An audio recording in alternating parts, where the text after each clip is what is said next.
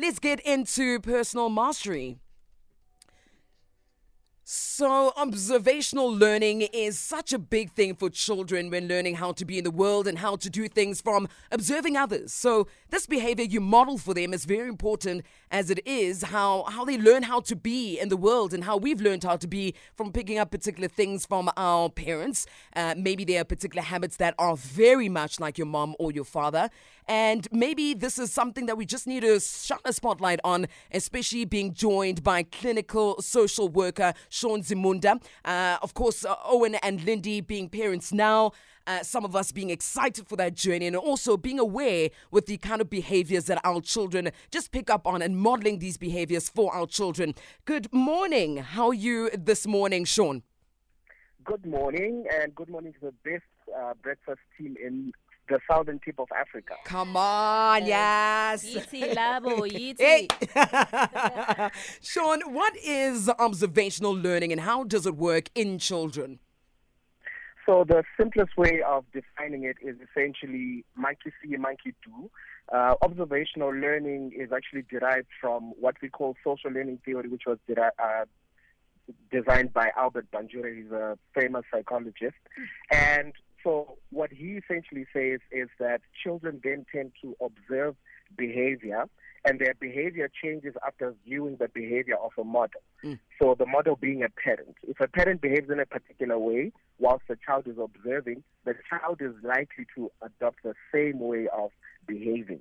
And why is this so? Because there is either a positive reinforcement or negative reinforcement of that particular parent's behavior. So I'll give an example. If a parent washes the dishes uh, in front of the child, and then the partner of the parent gives them a hug or a kiss and thanks them for washing the dishes, Mm. automatically the child associates doing that particular chore with a positive reinforcement or the hug and the kiss.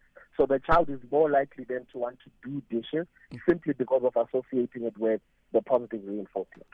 Sean, it's Lindy. Is it always the parents that the child will emulate? Or do you find that perhaps, you know, a child will emulate what they see at school from their teachers um, or other family members a- and not really what the parents do in their homes?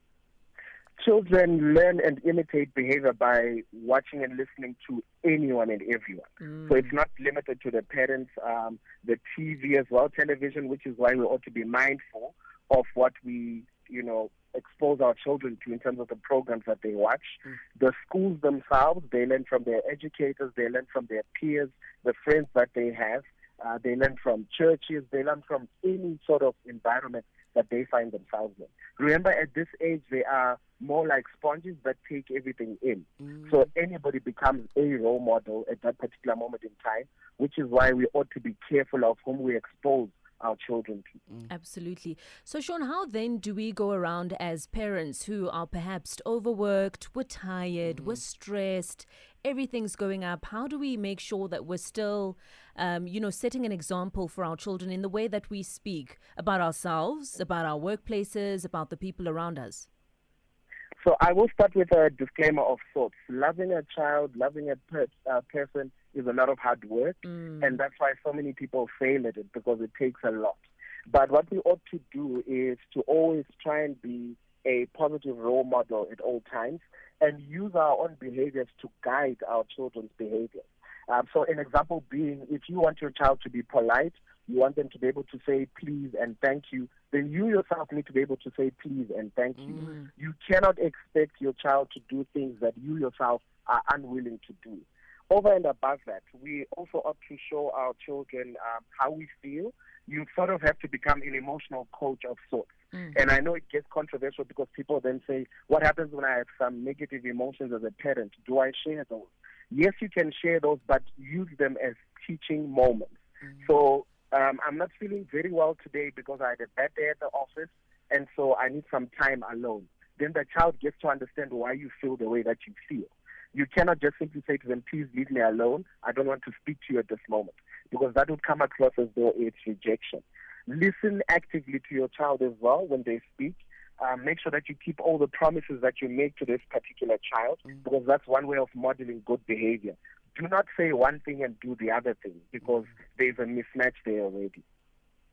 Joining us on the line, clinical social worker Sean Zimunda. Always exciting speaking to you. I mean, your intro just makes the team excited. I really appreciate the fact that you're always here for us, especially when it comes to personal mastery, talking about modeling behavior for children. Any final words that you'd like to mention just with regards to the uh, things that we need to observe as parents uh, and the behavior we model for our, our kids that are very important? Just your last and closing statement. Remember that when you're raising a child, you are programming them for the future. Mm. The person that they become, the behavior they exhibit, the attitudes they develop, um, the principles they hold dearly, the values that they subscribe to, all emanate from how you raise them as children. So raise them with love, teach them compassion, teach them kindness, and teach them to express themselves because that's what you want. You want a child who's able to express himself, but also a child who's emotionally intelligent, over and above all the other social competencies that are of great importance. Thank you very much, Sean. Where can we catch you on the socials? If anyone would like to speak to you, get some more information uh, from the platform that you have, would you like to share with us, please?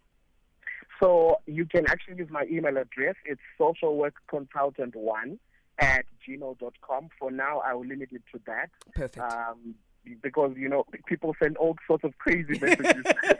oh, you're telling us. We know. Thank you so much, Sean. Have a fantastic day and enjoy the final day of this month and have a beautiful new month tomorrow. Thank you. Much Bye. love.